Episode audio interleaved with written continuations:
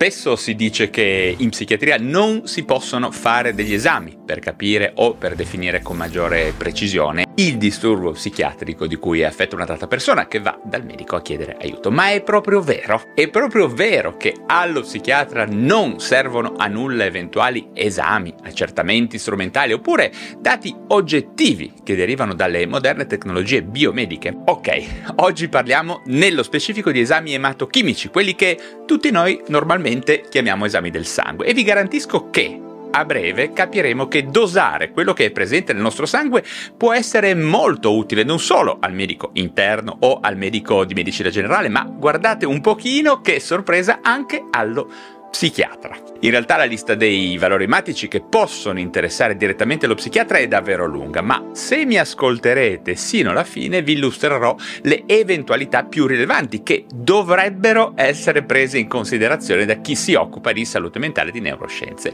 Quindi mi raccomando, sia che siate pazienti, familiari oppure medici o psicologi in formazione, seguitemi sino alla fine, sono sicuro che troverete delle informazioni davvero interessanti. Iniziamo dagli aspetti ormonali. La moderna psichiatria sa molto bene che alcune fluttuazioni di ormoni, quali TSH, ormoni tiroidei, tirosina e triiodotironina, testosterone, estrogeni, progesterone, cortisolo, DEA possono avere un effetto diretto sull'umore, sullo stato mentale e sul comportamento delle persone. E più frequentemente di quanto non si pensi, alcune variazioni di questi ormoni possono provocare direttamente sintomi di irritabilità, ansia, depressione, calo, aumento della libido, iperattività oppure letargia e apatia. Inoltre abbiamo alcune condizioni di disequilibrio ormonale a livello dell'ipofisi che possono avere conseguenze sulle funzioni mentali e viceversa alcuni psicofarmaci possono influenzare il funzionamento dell'ipofisi e richiedere l'attenzione dello psichiatra. Insomma, come dico sempre, è tutta una questione di approccio olistico alla persona e non solo di salute mentale o salute del corpo, d'accordo? Inoltre, per dare qualche aggiunta da una prospettiva di psichiatria di genere, vale la pena ricordare che un'anomala regolazione del ciclo mestruale, che avviene tramite gli ormoni luteinizzante e follicolo stimolante e gli ormoni anche sessuali femminili, estrogeno e progesterone, insomma, tutto questo può dare origine al disturbo disforico premestruale, di cui ho già parlato varie volte, andate a cercare video, magari ve li linko da qualche parte. Insomma, mi pare chiaro che l'assetto ormonale di una persona debba essere attentamente vagliato da uno psichiatra che lavori in maniera moderna, precisa e coscienziosa. Passiamo adesso agli aspetti metabolici e funzionali del nostro corpo, un'altra area che ha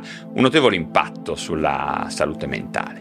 Ad esempio, sappiamo che tutte le variabili ematiche connesse al diabete meritano di essere tenute sott'occhio da chi si occupa di salute mentale anche per il rischio di danni, molto banalmente al tessuto nervoso e anche poi per l'azione diretta della glicemia sul metabolismo cerebrale. In realtà da un punto di vista di medicina funzionale la sindrome metabolica, ovvero la combinazione di un qualche livello di diabete, di pressione alta di obesità possono influenzare il funzionamento mentale, appunto come dicevo prima, secondo una prospettiva olistica. Allo stesso modo abbiamo sempre più letteratura scientifica che ci dice che i livelli di infiammazione del nostro organismo sono correlati a depressione, ansia, oscillazioni dell'umore e anche a fenomeni psicotici. Ad esempio la proteina C reattiva, la VES o la ferritina o anche altri test possono dare informazioni che possono essere utili allo psichiatra moderno. Inoltre alcuni disturbi del comportamento possono dare origine a squilibri ematochimici che vale la pena monitorizzare con attenzione. Una cosa interessante, giusto per mettere una chiosa nuovamente olistica,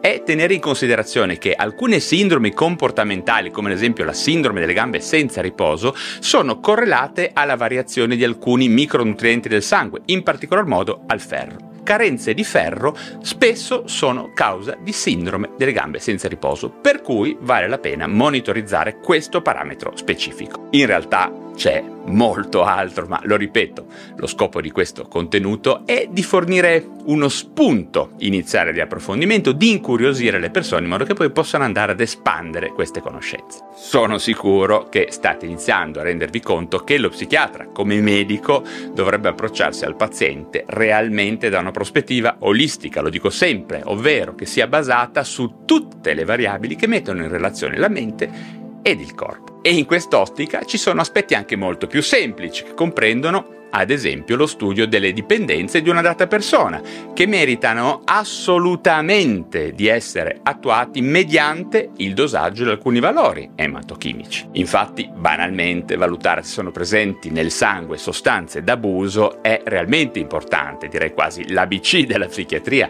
e molto spesso assistiamo a delle grandi sorprese. E non sto parlando solo di eroina, di cocaina o cose simili, insomma, grandi droghe, chiamiamole, ma anche di droghe molto più diffuse, no? come ad esempio, giusto per assecondare un mio pallino, l'alcol. Infatti, voi non avete idea di quante persone non sono consapevoli sia della presenza diretta di livelli pericolosi di alcol nel sangue che di alterazioni ematochimiche che correlano a un danno di alcol già magari in corso, quella che si chiama cronica intossicazione. Quindi, per uno studio accurato della salute mentale di un dato individuo sarà importante escludere segni diretti e indiretti di una dipendenza da sostanze. Voi non avete idea che quasi sempre quando arrivano coppie, persone, gruppi che hanno avuto delle anomalie di comportamento, aggressività, violenza a domicilio, per strada, quasi sempre, io direi al 99% ci sono di mezzo sostanze d'abuso, al 100% c'è l'alcol, eh?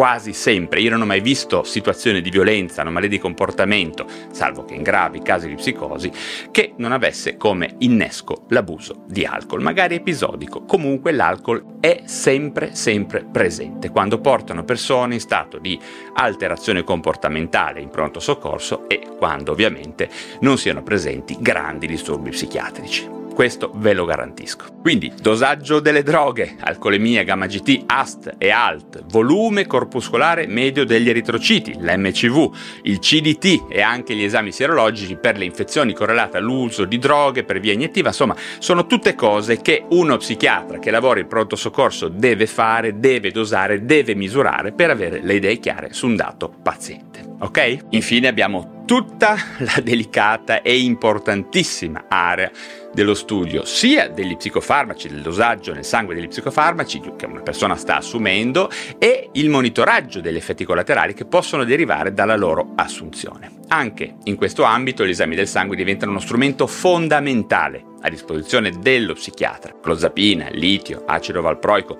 sono molti i farmaci che possono essere dosati per valutare sia la loro sicurezza che la loro efficacia. Ad esempio, molto banalmente il dosaggio del litio è fondamentale sia per valutare la sua efficacia che per tenere sotto controllo gli effetti collaterali e le sue fluttuazioni nel corso delle stagioni. In particolar modo, giusto per estendere questo concetto, il passaggio dall'inverno alla primavera all'estate spesso comporta un aumento della concentrazione concentrazione del litio, vale la pena dosarlo per evitare situazioni di tossicità. Inoltre la valutazione diretta della concentrazione ematica di alcuni psicofarmaci può fornire dati importanti su come una persona, un adatto paziente, li metabolizza, li smaltisce o li sta assumendo.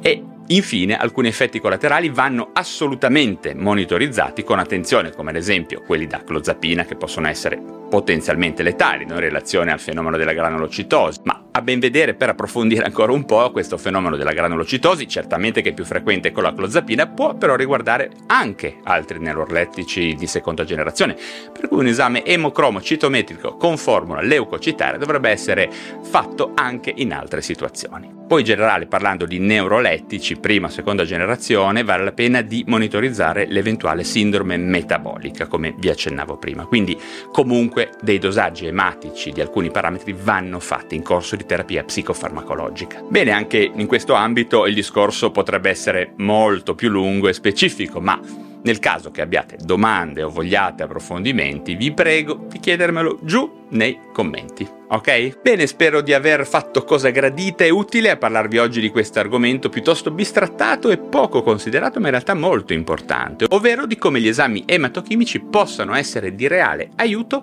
anche allo psichiatra. Vi ripeto che se aveste altre questioni da sollevare, curiosità da soddisfare, bene, fatelo giù nei commenti, io proverò a rispondere. Bene, anche per oggi ho terminato, se vi sono stato utile sostenete il canale con un like, iscrivetevi subito alla piattaforma digitale da dove mi state ascoltando e se siete dei veri fanatici della psichiatria e delle neuroscienze, prendete in considerazione l'idea di abbonarvi al canale YouTube per sostenere direttamente il mio lavoro di divulgazione, per poter accedere a tutti i contenuti riservati agli abbonati, incluse le live con gli ospiti davvero strepitosi a cui potrete fare domande dirette e ricevere al volo le vostre risposte. Per finire vi segnalo anche il mio libro PsyQ, Salute mentale, istruzioni per l'uso.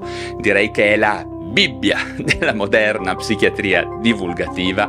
Si parla di stile di vita e salute mentale, di psicoeducazione, di consapevolezza delle cure e anche del futuro della psichiatria, inclusi temi super attuali e super interessanti della psichiatria psichedelica e della psichiatria digitale. Per adesso è davvero tutto, ma ci si rivede presto per parlare di un nuovo argomento.